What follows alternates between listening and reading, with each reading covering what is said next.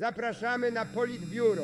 Witamy w kolejnym odcinku podcastu Politbiuro. Jest dzisiaj ze mną Marek Jagódka Dzień dobry. oraz Adrian Danasiak, czyli ja. No, Marek, dzisiaj przyszedł czas na taką być może jedną z ważniejszych rozmów, jakie nagrywaliśmy na naszym podcaście, bo dotyczącą tematu dosyć szerokiego i dosyć istotnego dzisiaj, że tak powiem, z perspektywy eu- europejskiej, mianowicie skrajnej prawicy. Skrajna prawica, no temat rzeka, że tak powiem, w ostatnim czasie, w ostatnich latach na pewno dużo bardziej zyskała na znaczeniu, także z, y, się o niej mówi dużo więcej, ze względu no, na jednak sukcesy pewne, które szczególnie w świecie zachodnim święci, szczególnie w Europie, no ale w Stanach Zjednoczonych też. Też takim jednym z katalizatorów w przypadku Stanów Zjednoczonych, ale wiadomo, że jakby te trendy teraz się przenoszą i za ocean. To było na pewno zwycięstwo Donalda Trumpa, które tak no na pewno onieśmieliło skrajną prawicę. A drugą taką rzeczą, no to powiedzmy wszelkie konsekwencje kryzysu migracyjnego w Europie, który się zaczął jeszcze w 2014 roku, potem nasilił w 2015 roku. Co o tym myślisz? No cóż, to prawda,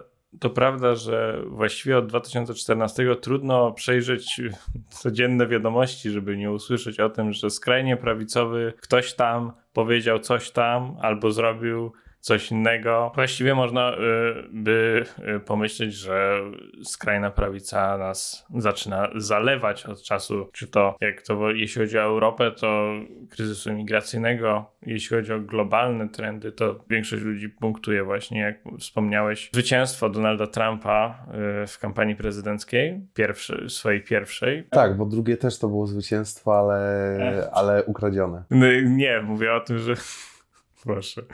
Mówię oczywiście o tym, że ten Trump zamierza jeszcze e, drugą, czy trzecią właściwie, za, zacząć i no, jeszcze zobaczymy. Jak No po raz trzeci wygrać wybory prezydenckie. Ja ci dam zaraz. Życzymy mu powodzenia. Dobrze, ale tak przechodząc jakby z tego jakby trendu ostatnich lat i z tych wszystkich wydarzeń, które jakby przyciągają świadomość społeczną jednak na ruch, na ruchy, które powiedzmy na scenie ogólnoeuropejskiej czy, czy ogólnozachodniej jednak były przez długi czas takie dosyć marginalne, no może poza takimi wydarzeniami jak chociażby zamachy, to trzeba nawet, bo to trzeba powiedzieć w liczbie mnogiej zorganizowane przez Andersa Breivika, ale przechodząc tak jakby do rysu historycznego, skąd to się w ogóle wzięło, jaka była historia tego ewolucji, no to w gruncie rzeczy przez długi czas, przynajmniej w Europie, można byłoby pomyśleć, że nie ma szans na jakiś powiedzmy powrót skrajnej prawicy po II wojnie światowej w, w jakiejś formie, z tego względu, że skrajna prawica, no z tego względu, że europejska skrajna prawica przegrała II wojnę światową, myślę, że można tak to ująć, to też nie brała udziału w powiedzmy odbudowie Europy, w tworzeniu tego politycznego porządku, który zapanował po II wojnie światowej, no i też potem w dekadach po niej następujących. Jednak przez długi czas była też ograniczona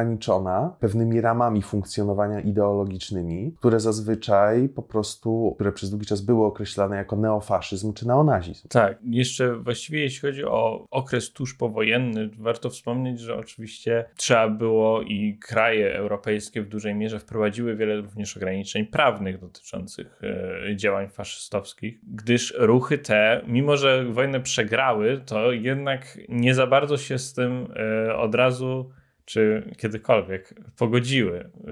Yy, można, warto wspomnieć na przykład, iż tuż po wojnie jeden z dawnych, wcześniejszych aktywistów, yy, działaczy brytyjskiej Unii Faszystów, Oswald Mosley, który wcześ- wcześniej był liderem, można powiedzieć, faszystowskiego ruchu w Brytanii, stał się, można powiedzieć, takim niszowym celebrytą politycznym, jeśli chodzi o próbę jakiegoś odrodzenia faszyzmu w sposób bardziej akceptowalny dla Europejczyków. Lubił dawać wywiady w telewizji na przykład, pisał książki na temat tego, że no faszyzm, słuchajcie, faszyzm Hitlera, to, e, no to problem, problemem był taki, że był narodowy, a i że miał za małą, za małą skalę i trzeba, by, trzeba zjednoczyć wszystkie ludy Europy e, wokół tego, stworzyć Republikę Europejską, faszystowską, żeby powstrzymać, prawda, powstrzymać wpływy y, sowieckie i amerykańskie przed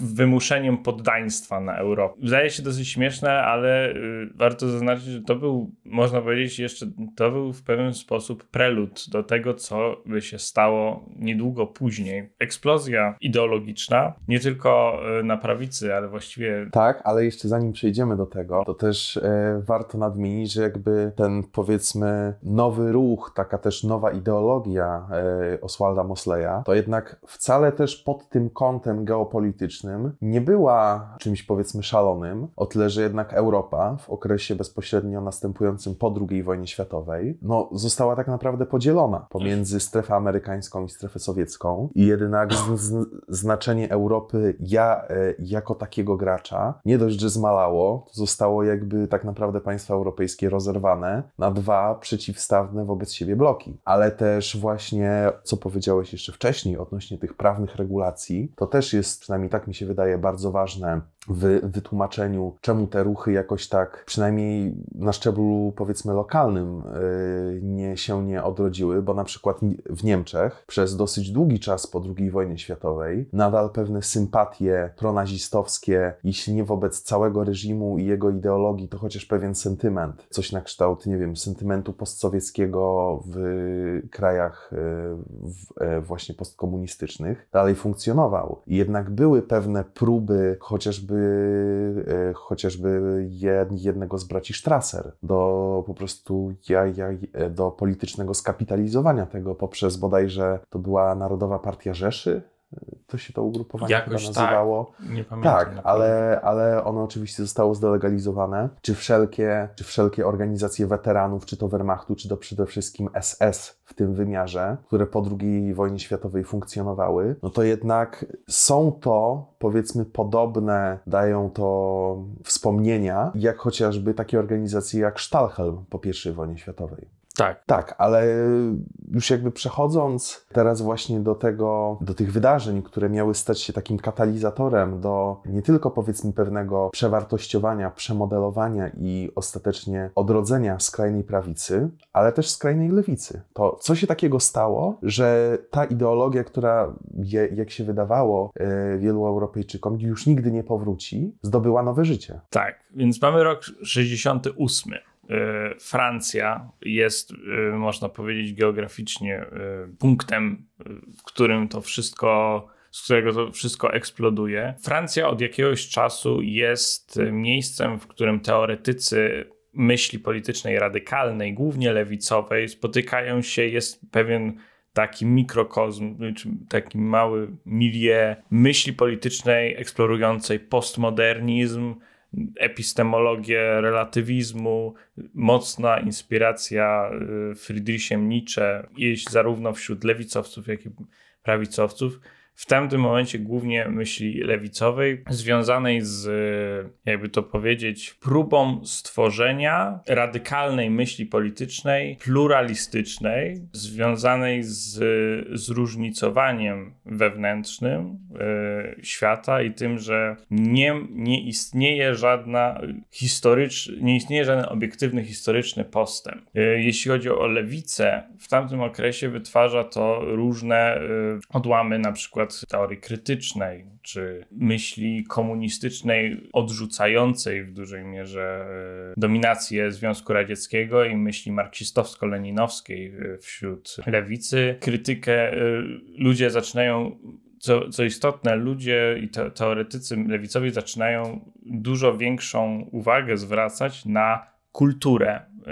Już nie jako podrzędną rzecz wobec tylko warunków materialnych, jak to mamy w klasycznej myśli marksistowskiej. Kultura jest jedynie tak zwaną nadbudową, która wynika z materialnych warunków i je utrzymuje. Nowi e, radykalni lewicowcy zaczynają patrzeć na kulturę jako bardziej centralną, bardziej e, istotną w kształtowaniu myślenia mas, narodów itd. Tak I w tym, w jaki sposób może ona być, jest ona zarówno narzędziem zniewolenia, jak i może być wehikułem wyzwolenia. Pod pewnym, jak wiadomo, historycznie to też prowadzi do różnych protestów w, we Francji, powstaniu nowych młodzieżowych ruchów lewicowych, ale dla prawicy, której to mówimy, najważniejsze jest wytworzenie w tym samym roku przez Alana de Benoit, myśliciela skrajnej prawicy, think tanku e, o nazwie GRIS, którego podstawową myślą jest koncepcja metapolityki, czyli e, zainspirowane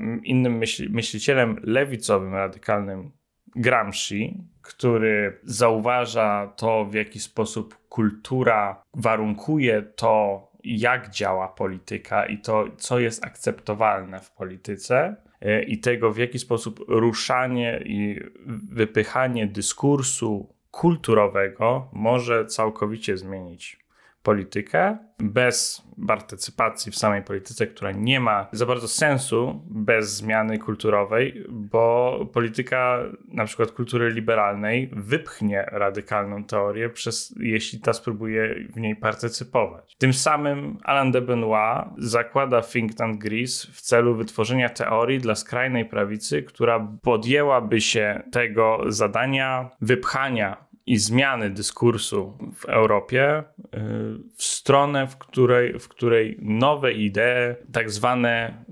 etnopluralistyczne, jak on to nazywał, czyli tak y, można powiedzieć, y, pewna, pewna rewizja klasycznej idei równi, ale osobno. Tak, taka rewizja powiedzmy tych te, tego jednak, no, powiedzmy, tradycyjnego spojrzenia na rasie, e, na rasę w środowiskach skrajnie prawicowych. Ta nowa myśl, którą wytwarzają, e, ma być poświęcona właśnie metapolitycznemu, metapolitycznemu działaniu, czyli oddziaływaniu na kulturę w celu zmiany dyskursu kulturowego, tak żeby nowe prawicowe, skrajnie prawicowe idee stały się akceptowalne Alain de Benoit bezpośrednio uważa, że ruchy skrajnie prawicowe nigdy nie wygrają w nowym świecie politycznym, więc nie ma co w nim partycypować. Trzeba zmienić kulturę, a z kultury zmieni się polityka. I tak y, powstają, powstaje ruch, który dzisiaj się nazywa Europejską Nową Prawicą. Z niego wynika, tam można powiedzieć, rewitalizacja skrajnej prawicy w Europie.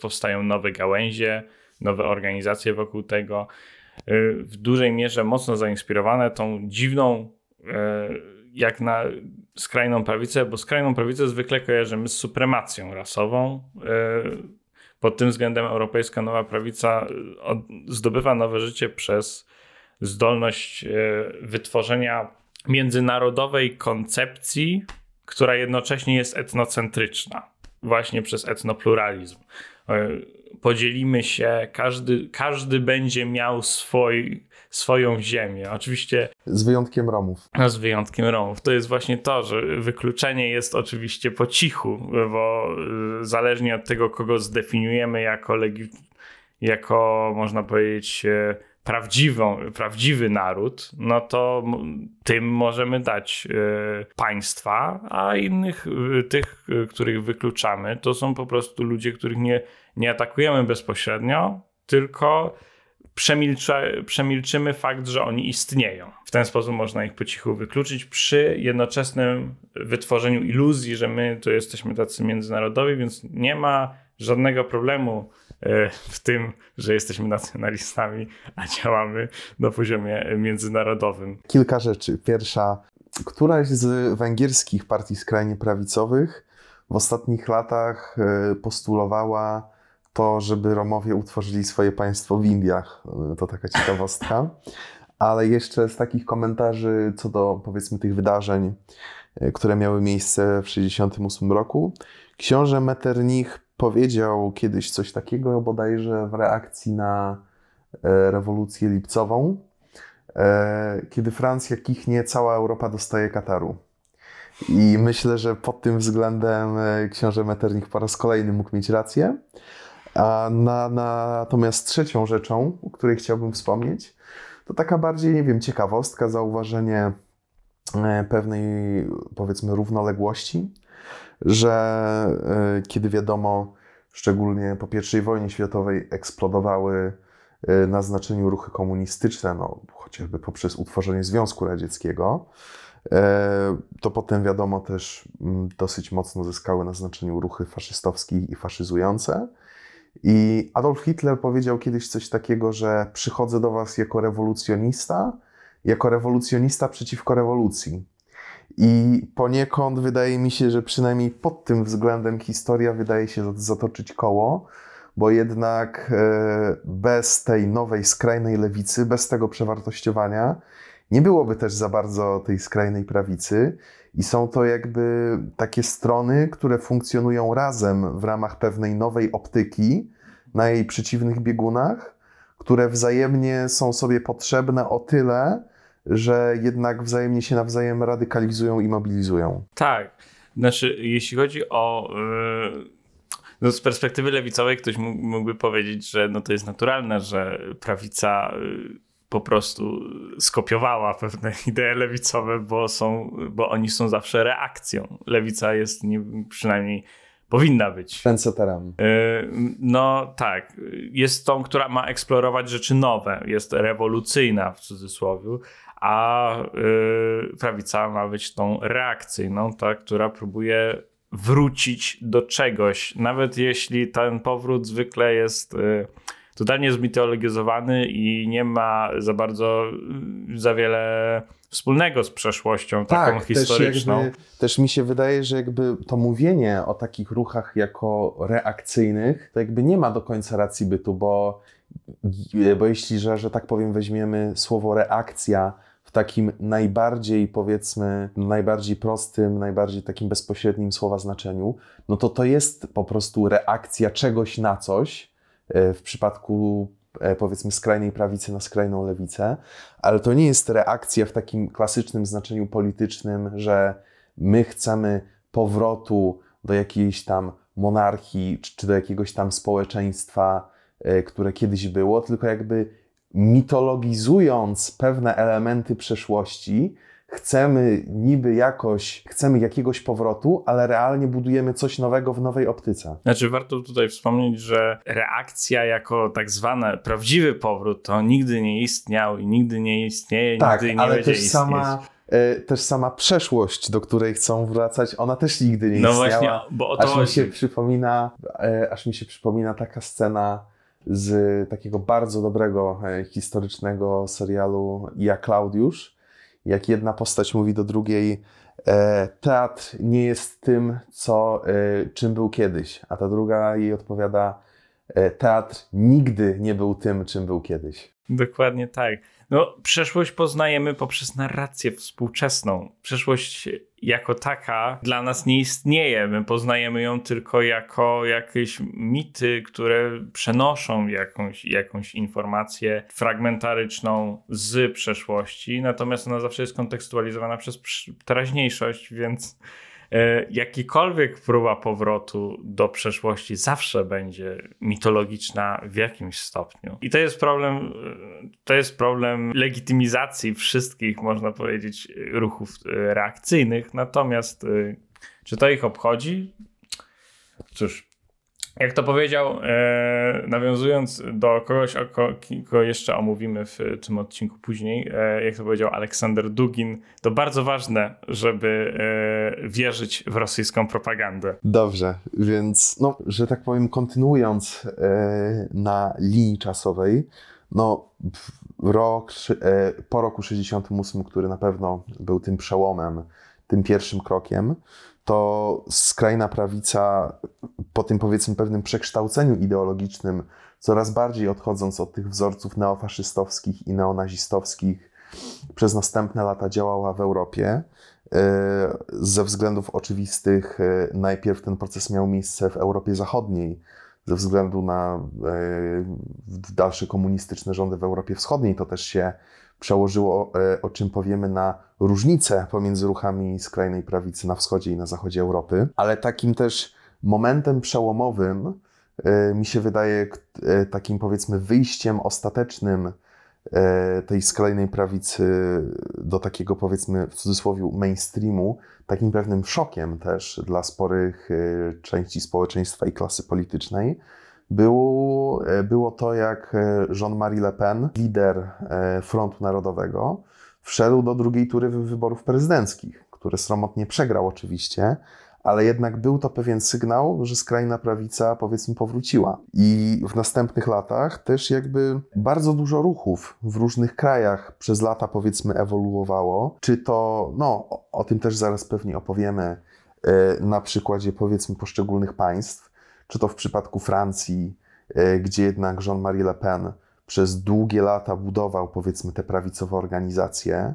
Jakby to jest taka jednak organizacja E, budowana powiedzmy od początku jako skrajnie prawicowa, która tam coraz bardziej się rozszerzała, zdobywała coraz więcej poparcie, a na przykład w przypadku Austrii taka wolnościowa partia Austrii, która była upadającą partią neoliberalną, e, ale też liberalną taką w miarę społecznie, która została całkowicie zrebrandowana przez nowe kierownictwo i udało jej się odzyskać pozycję, którą tak naprawdę nigdy wcześniej Y, nie posiadali, to nawet nie odzyskać, ale jakby zbudować nową pozycję na nowej platformie ideologicznej i na nowym skrzydle politycznym. I jakby i tak jakby przechodząc już jakby do tej tematyki współczesności na naszym ukochanym kontynencie europejskim, no to jakby wiele tych nurtów, które można byłoby określać jako skrajnie prawicowe, one w istocie są dosyć od siebie odległe. Szczególnie tutaj e, ma, tutaj szczególnie mają znaczenie te jakby kwestie e, powiedzmy geograficzne, ale tutaj tak naprawdę chodzi o te kwestie powiedzmy historyczno-kulturowe, no bo jednak na zachodzie ta skrajna prawica wygląda dużo inaczej. Przykładem tutaj mi się wydaje, że byłby no, Front Narodowy, teraz już Zjednoczenie Narodowe, które jednak ma profil yy, no, powiedzmy generalnie e, to widać w przypadku czy to Frontu Narodowego, ale też w przypadku holenderskiej skrajnej prawicy, szczególnie Partii Wolności, że tam bardziej jest taka narracja w przypadku powiedzmy islamu i generalnie imigracji z krajów powiedzmy o innych, e, z krajów powiedzmy z innych kręgów kulturowych, że jakby ta migracja jest zła, bo to zagraża naszej, zachodniej, europejskiej kulturze, którymi podstawami jest jednak świeckość lub laickość, a także na przykład prawa LGBT. To prawda, że jest pewne zróżnicowanie. Tutaj warto wspomnieć, bo można się zastanowić, w jaki sposób z odrodzenia Europejskiej Nowej Prawicy, która była w dużej mierze oparta o ideę, że nie partycypujemy w polityce, pojawiła się nagle pełno partii politycznych odnoszących sukcesy, partii politycznych skrajnie prawicowych. Tutaj warto zaznaczyć, że skrajna prawica e, po 68 e, po jakimś czasie zaczyna e, rozdzielać się na dwa, można powiedzieć, odgałęzienia. Jednej to jest tej, który, odgałęzienia, które są osobne, ale związane ze sobą za kulisami, można powiedzieć. I Jedno to jest populistyczna skrajna prawica, która odnosi aktualnie widoczne sukcesy elektoralne.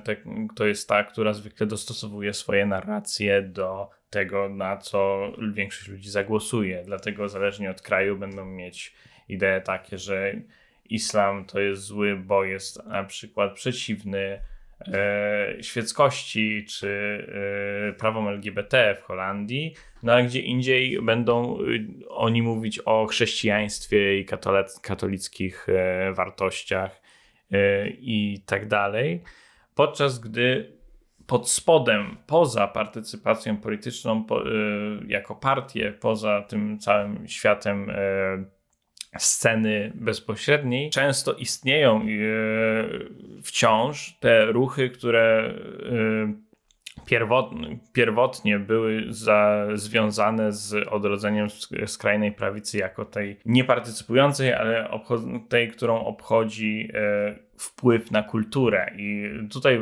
warto zaznaczyć przede wszystkim, jeśli chodzi o taki największy ruch związany z tą skrajną prawicą pod spodem, e, metapolityczną, tak zwaną, związaną z projektem Alana de Benoit. To jest największa organizacja w Europie. E, pokolenie, tożsamość, generation, generation identity, identytarianie, różnie się oni nazywają, natomiast e, E, niektórzy z nich są na przykład zarządcami mediów społecznościowych partii takich jak e, partia Le Pen, Zjednoczenie Narodowe. Więc to nie jest tak, że oni są jakąś osobną rzeczą. I o co im chodzi z kolei? No cóż, Oficjalnie to powiedzą, powiedzą ci, że są ruchem patriotycznym, które jednoczy różne narody w duchu obrony kultury, tożsamości, i tożsamości przeciwko y, islamizacji Europy. Często powiedzą, częstym, y, choć nie zawsze obecnym, bo to zależy od tak zwanego y, zakonu tak, oni się. Każdy kraj ma swój zakon w cudzysłowie e, całej organizacji. E, no to powiedz, niektórzy mówią o chrześcijańskich również wartościach, ci we Francji powiedzą o tym mniej. To taka trochę masoneria, ale, ale oni dla odmiany nie rządzą światem. Ale chcieliby. I właśnie o to chodzi, bo to jest dosyć istotne. Ja, ja, E, Al Jazeera zrobiła ciekawą e, śledztwo wewnętrzne w środowisku Generation Identity i wychodzi z tego tak, że są to ludzie, którzy patrzą, są to można powiedzieć faszyści, bo oni się określają wewnętrznie faszystami, którzy mówią, że problemem faszyzmu lat 30. oraz tuż powojennych jest to, że za dużo romantyzmu w nich było że romantyzm jest fajny, ale nie za wiele ci daje. Potrzeba podejścia pragmatycznego i praktycznego. Dlatego, dlatego Generation Identity tak starannie filtruje na przykład swoich członków, żeby nie akceptować na przykład skinheadów czy ludzi, którzy mogą się wydać antyspołeczni, czy uderzyć w ich wizerunek y, medialny. Są to ludzie, którzy jest to organizacja, która, y, której przywódcy mówią w swoim gronie, że chodzi im o to, żeby, żeby bycie faszystą było cool.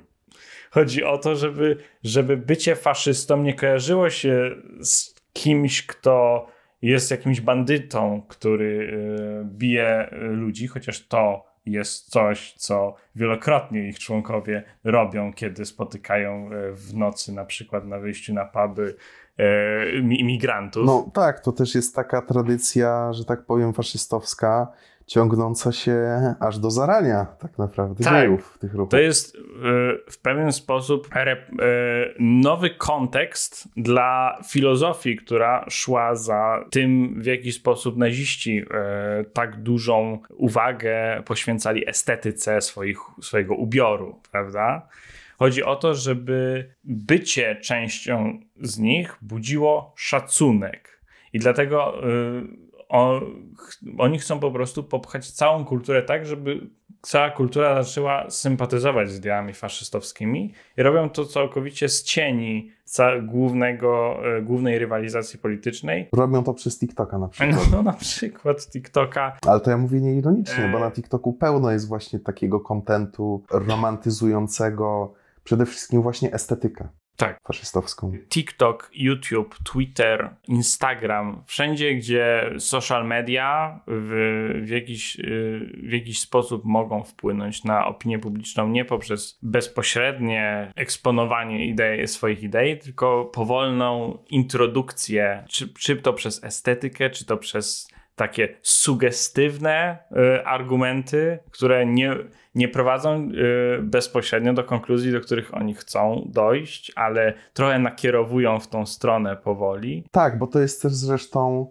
jakby wyznacznik takiej dobrej propagandy, że nie ci po prostu mówi to jest dobre, to jest złe, ale że ty zaczynasz samemu, w cudzysłowie samemu, dochodzić do wniosków, do jakich miałeś dojść i tym bardziej jest to, powiedzmy, e, zdolne do złapania człowieka, ze względu na to, że on myśli, że to on sam jest tak. autorem tych wniosków. Dokładnie tak. I Generation Identity w dużej mierze wypracowało sobie ogromne doświadczenie jako e, kontynuacja projektu Alana de Benoit jako proponenci metapolitycznej zmiany kultury w Europie, tak by nie partycypować osobiście w walce partii liberalnej demokracji, ale żeby zmienić ją oddolnie. No i właściwie, jak widać, po sukcesach part, partii tych populistycznych, tych frontalnych twarzy y, całego ruchu, za którymi oni stoją, można powiedzieć, że im się to trochę udaje. Tak, ale właśnie przechodząc do tego, bo tutaj mam takie bardzo ważne pytanie. Jak ty widzisz tą dynamikę? Na ile powiedzmy, no bo wiadomo, że musiała powstać, powiedzmy, że musiały powstać pewne podwaliny ideologiczne, pewne podwaliny organizacyjne, które by zrodziły te partie. Ale w dzisiejszym świecie, w dzisiejszych czasach w Europie, kiedy się właśnie tyle słyszy o tych partiach, kiedy AfD przekracza 20% w sondażach, kiedy Front Narodowy e, e, jest drugą partią w sondażach, a raczej drugą tam koalicją, to czy nadal te powiedzmy kręgi intelektualne mają takie znaczenie, czy jednak te partie się niejako już oderwały i to one są teraz tymi głównymi motorami napędowymi? Jeśli chodzi, y, to oczywiście zależy też w dużej mierze od partii samej w sobie, bo warto zaznaczyć, że można powiedzieć, sukces partii, które były związane, y, czy były częścią tego projektu, stworzyły pewną kulturową falę wytwarzania niezależnych partii prawicowych, które w jakiś sposób organizują się wokół idei trochę innych niż e, oryginalna europejska nowa prawica i te kręgi intelektualne by tego chciały. Natomiast nie można powiedzieć, że intelektualiści skrajnej prawicy przestali być istotni, wydaje mi się. Czyli byś powiedział, że to jest taka reakcja symbiotyczna, że po prostu jedno nie może tak naprawdę istnieć bez drugiego, bo po odcięciu tych intelektualistów, no to te partie by wytraciły i ten swój po prostu sznyt ideologiczny, i tą po prostu zdolność do aż takiego kreowania e, dyskursu, bo jednak oni nadal są obecni jakoś. E, I ich wpływy, jak silne są ich wpływy, bo one są w dużej mierze niewidoczne dla przeciętnego obserwatora polityki. Przede wszystkim można by powiedzieć, że różnicą, która by powstała przez e, odcięcie całkowite od kręgów intelektualnych skrajnej prawicy, byłoby przystopowanie, można powiedzieć, momentu, yy, przy, przy, przystopowanie tego impaktu, które yy, zostały zebrane przez te partie, bo one mają pewne swoje kierunki, które mają swoje idee, ale one dochodzą tylko do pewnego stopnia radykalizacji, bo one są yy, ograniczone przez kulturę, w której partycypują. Tak jak oryginalnie te kręgi intelektualne mówiły. Kultura liberalna będzie blokować pewne idee przed byciem akceptowalnym. Oznacza to, że te, sukces tych partii jest związany z tym, jak mocno te kręgi pod spodem aktywistów, intelektualistów, ludzi próbujących przejąć kontrolę nad medialną sferą i dyskursem tym bazowym, są w stanie popchać ludzką świadomość mas, żeby zaakceptować pewne idee jako zdroworozsądkowe w pewnym stopniu. Inaczej te partie możliwe, żeby pozostały relevantne nawet, ale nigdy nie, nie ruszyłyby ze swoimi ideami do przodu. Dalej. Dokładnie. Tak, dobrze. E, powiedzmy, pozostając w temacie Europy, ale przechodząc e, trochę bardziej na wschód, no niektórzy ludzie lubią powtarzać, że na wschód od konina Azja się zaczyna, ale mimo wszystko, my, my, my mimo wszystko będziemy jednak operować e, kwestiami geograficznymi w tym podziale. Jak w to wszystko się wpisuje Rosja i ruchy, powiedzmy, skrajnie prawicowe i te, które zostały zainspirowane skrajną prawicą, które jednak funkcjonują, e, tak no przynajmniej na poziomie elit, do pewnego stopnia do dosyć dużego, jak duginizm. Tak. Jeśli chodzi o duginizm, to jest ciekawa sprawa, bo Dugin może być człowiekiem, intelektualistą skrajnie prawicowym, który jest bardziej relevantny dla skrajnej prawicy w Europie, szczególnie zachodniej, niż w samej Rosji. Mimo, że jest y, teoretycznie liderem ruchu skrajnie prawicowego który jest scentrowany na Rosji, pochodzi z Rosji i ma bardzo ros, y, rusocentryczne podejście do geopolityki, wymarzonego przyszłego porządku świata i tak dalej, to człowiek ten pozostaje dużo bardziej relevantny właśnie wśród zachodnich skrajnych prawicowców niż Rosjan. Dlaczego tak jest, trudno y, powiedzieć. Natomiast, y, przynajmniej trudno powiedzieć bezpośrednio, natomiast. Może dlatego też, że Rosja ma jednak mniejszy, powiedzmy, poziom e, ogólny mobilizacji społecznej, mobilizacji politycznej, że jest to społeczeństwo jednak dużo bardziej apatyczne. Aleksander Dugin to jest dosyć ciekawa e, postać, jeśli chodzi o skrajną, e, jeśli chodzi o ten cały świat skrajnych, prawi, skrajnie prawicowych intelektualistów, bo jest on człowiekiem bardziej relevantnym dla zachodnioeuropejskiej skrajnej prawicy niż samej rosyjskiej, mimo że jest Rosjaninem i cała jego myśl jest ekstremalnie rusocentryczna. Dlaczego tak jest? Różne powody można cytować.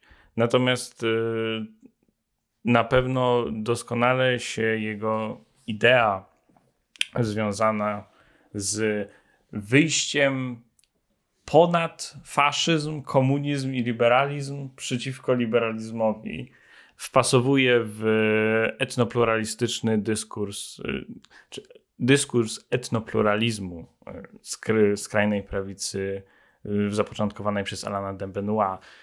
Gdyż Dugin, jeśli chodzi o jego idee polityczne, w dużej mierze skupia się wokół heideggerowskiej koncepcji e, tak zwanego Dasein, czyli bytu samego w sobie. E, I w jego myśli, e, żeby transcendować myśl komunistyczną i faszystowską, która przegrała z liberalizmem, i żeby stworzyć funkcjonalną opozycję wobec liberalizmu, trzeba stworzyć coś, co wyjdzie y, w sposób, który, coś, co będzie jednocześnie uniwersalne, ale przeciwko uniwersalizmowi. Coś, co będzie działać lepiej niż scentrowanie się na pracy, jak to zrobili komuniści, czy scentrowanie się na e, państwie czy rasie, jak to robili faszyści. Czy scentrowanie się na jednostce, jak to jak robi liberalizm. liberalizm. Według Dugina przynajmniej. E, nie będziemy poruszać tego, czy ma rację w swojej analizie tych tak zwanej pierwszej, drugiej i trzeciej teorii, jak on to nazywa. I... Tak, bo jednak kluczowe jest e, przynajmniej w tej tematyce to, co on myśli, z jakich pozycji on wychodzi i dokąd, powiedzmy, e, on chce zmierzać. Dokładnie. Więc czwarta teoria polityczna, ideologia, którą e, wytwarza w, swojej, w swoim manifestie politycznym o tej samej nazwie, ma skupiać się na idei, że kontekst istnienia każdego człowieka, czy każdego ludu przede wszystkim, y, jest w pewien sposób zrelatywizowany wobec jego otoczenia, w którym istnieje, kulturowego, y, naturalnego itd. Tak I należy stworzyć porządek polityczny, który w jakiś sposób bierze to przede wszystkim pod uwagę. Więc rozwiązaniem, ostatecznie konkluzją, y, do jakiej dochodzi Dugin, można powiedzieć, jest też podejście podobne do tego, o którym mówi e, Alain de Benoit. Separate but equal. E, jesteśmy każdy ma swoją formę. Y, każdy inny, wszyscy równi. każdy inny, wszyscy równi, każdy będzie miał swoje państwo, no, oprócz tych, których uznajemy, że nie są prawdziwym narodem, więc oczywiście Alain de Benoit yy, powie ci, że no, Cyganie, Romowie? To nie, to nie jest prawdziwy naród, nie? No to Dugin oczywiście powie, że Ukraińcy to tylko Rosjanie, tylko im się coś pomyliło, nie? Podobnie jak Białorusini. No, Białorusini. Yy... No i właściwie każda etniczność, która zamieszkuje Rosję, no nie? E, więc e, e, imperializm rosyjski w ogóle. No, jest nawet taka partia, ona się nazywa chyba Jedna Rosja. Dugin bardzo ją lubi, tak. Więc jeśli chodzi o Dugina, to on pozostaje, pozostaje już od lat 90., jeszcze przed, jeszcze przed upadkiem nawet ZSRR. Próbował on stworzyć pierwsze połączenia ze skrajną prawicą w y, Europie Zachodniej i mu się to udało. Do dzisiaj pozostaje dosyć istotnym i szanowanym intelektualistą tam, mimo że w większości krajów, y, w których jest szanowany przez skrajną prawicę, to jest y, persona non grata i nie, nie wolno mu wchodzić w ogóle w granice tych krajów. E, ale. No, biorąc pod uwagę pewne wybuchowe wydarzenia, to nawet nie powinien. No cóż, być może. E, natomiast e, eurazjatyzm, czy neoeurazjatyzm, jak e, nazywa się ten większy ruch związany z czwartą teorią polityczną Dugina, można powiedzieć, wytwarza i łączy się z europejską nową prawicą w bardzo ciekawy międzynarodowy dyskurs politycznej skrajnej prawicy, który centruje się wokół, wokół tego tak zwanego etnopluralizmu, pomija całkowicie swoją hipokryzję imperialistyczną i w jakiś sposób próbuje również y, zmieniać, podchodzić do wszystkiego metapolitycznie, y, odrzuca tą partycypację bezpośrednią y, i y, przede wszystkim istotne dla y, Y, mostu między tymi jest antyamerykanizm związany z antyliberalizmem tych dwóch środowisk, bo w dyskursie euroazjatyckim liberalizm jest, można powiedzieć, metapolityczną inwazją Stanów Zjednoczonych albo przynajmniej Brytanii w myśl. No, świata anglosaskiego generalnie. Tak. Idea pochodzi od tego, że geopolitycznie te y, cywiliza cywilizacja anglosaska jest y, morska i związana z morskim handlem, y, komercjalizacją, no i indywidualizmem, przez to, że no, morza pozwalają na wytwarzanie indywidualnego etosu, etosu związanego z komercyjnym po prostu, działa, działalnością komercyjną. Tak, czyli Dugin po prostu nienawidzi cywilizacji e, kupieckiej. Mm, tak. Gładko przechodząc, jaki jest stosunek euroazjatyzmu do Żydów? E, więc tak, e, historycznie e, euroazjatyzm w dużej mierze określał Żydów jako naród mm, bez bez ojczyzny, więc niezdolny do zrozumienia narodów, y, które mają głęboką relację z ich ziemią. Tym samym oczywistym jest, że wszyscy Żydzi, ze względu na swoją kulturę, według euroazjatyzmu, muszą i zawsze będą y, elementami subwersyjnymi wobec, wobec cywilizacji narodowych. Czyli chcesz powiedzieć, że według euroazjatyzmu Żydzi, którzy nie mają pojęcia, e, którzy nie znają takich wartości jak krew czy ziemia, są elementem wywrotowym i internacjonalistycznym, tak? Tak.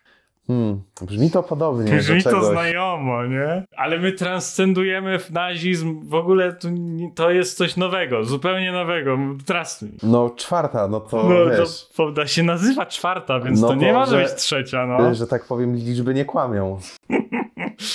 Więc, e, no tak. Gdybyśmy mieli monetyzację, ten odcinek byłby zdemonetyzowany. Y, pewnie tak. No cóż, Miejmy nadzieję, że bana nie dostaniemy, ale yy, nie popieramy niczego, przynajmniej ja nie popieram yy, niczego. My tu jesteśmy tylko teoretykami. O czym opowiadamy. Więc Dugin, konceptualizując cywilizację anglosaską jako kupiecką, wytwarza liberal, wytwarza narrację, w którym liberalizm jest po prostu siłą obcą w Europie. Według tej narracji naturalną ideologią dla Europy jest związana z siłą lądową, opartą, uwarunkowaną przez kontynentalne wielkie masy i związane z tym potrzeby, przynajmniej według jego narracji, scentralizowanej władzy opartej o ideologię i kult wodza, związany z tym, że wielkie masy muszą mieć wielkie idee, żeby kontrolować y, ich ruch, wielkie armie, militaryzm. To wszystko jest potrzebne według Dugina każdej cywilizacji lądowej.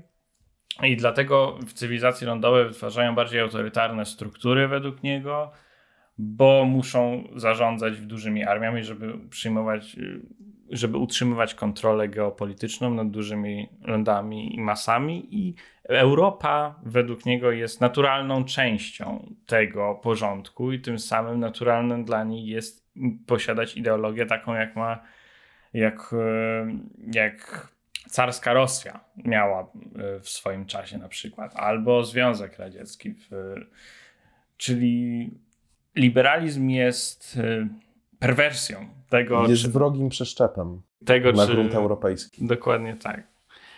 I ktoś może zauważyć, że to też się trochę kłóci z ideą, że każdy, każdy powinien móc y, definiować, jak, jaką kulturę oni chcą mieć y, w związku z ich kontekstem no, on życia. definiuje dla całej, Natomiast- dla całej Europy, no bo wie, co jest dobre dla Europy. Tak, prawda? kontynuując bardzo, bardzo miłą tradycję skrajnej prawicy, Dugin postanowił, że wyręczy wszystkich ludzi na świecie w definiowaniu, ty, a przynajmniej wszystkich ludzi na kontynencie europejskim w definiowaniu tego, co jest naturalną kulturą dla nich. Cóż, wychodzimy z takim dyskursem. No, że tak powiem, przynajmniej. E, no ale mi się wydaje, że Dugin to robi wszystko w dobrej wierze, no bo co by nie było, e, jak nie będzie trzeba było się już zastanawiać, jaka powinna być kultura i jaki powinien być system polityczny, to będzie można się skupić na ważniejszych rzeczach, typu, żeby nigdy nie rządziły jakieś siły internacjonalistyczne, a nie moment, to, to za daleko trochę. Dobrze. E, I wydaje mi się, że jakby Znaczy, generalnie, y, oczywiście Dugin uważa, że to jest związane z dobrymi e, intencjami, bo liberalizm z jego perspektywy, i tutaj można powiedzieć, jest pewien overlap z ogólnie całą tradycją tradycjonalistyczną, zarówno tą przed e, a e, jeszcze bardziej tą współczesną że liberalizm jest w pewien sposób ogólnie siłą antyludzką. Yy, Dla, dla Dugina postępująca kapitalizacja czy komercjalizacja społeczeństwa jest, i tutaj jest bardzo ciekawy overlap też ze skrajną lewicą, i że kapitalizm pod tym względem jest siłą, która niszczy to, co ludzkie w człowieku. Człowiek staje się skomodyfikowany, staje się coraz bardziej produktem lub zębatką w takiej maszynie produkcji i konsumpcji y, rynkowej. I pod tym względem Dugin postrzega swój ruch w pewien sposób jako taki, można powiedzieć, mesjanistyczny.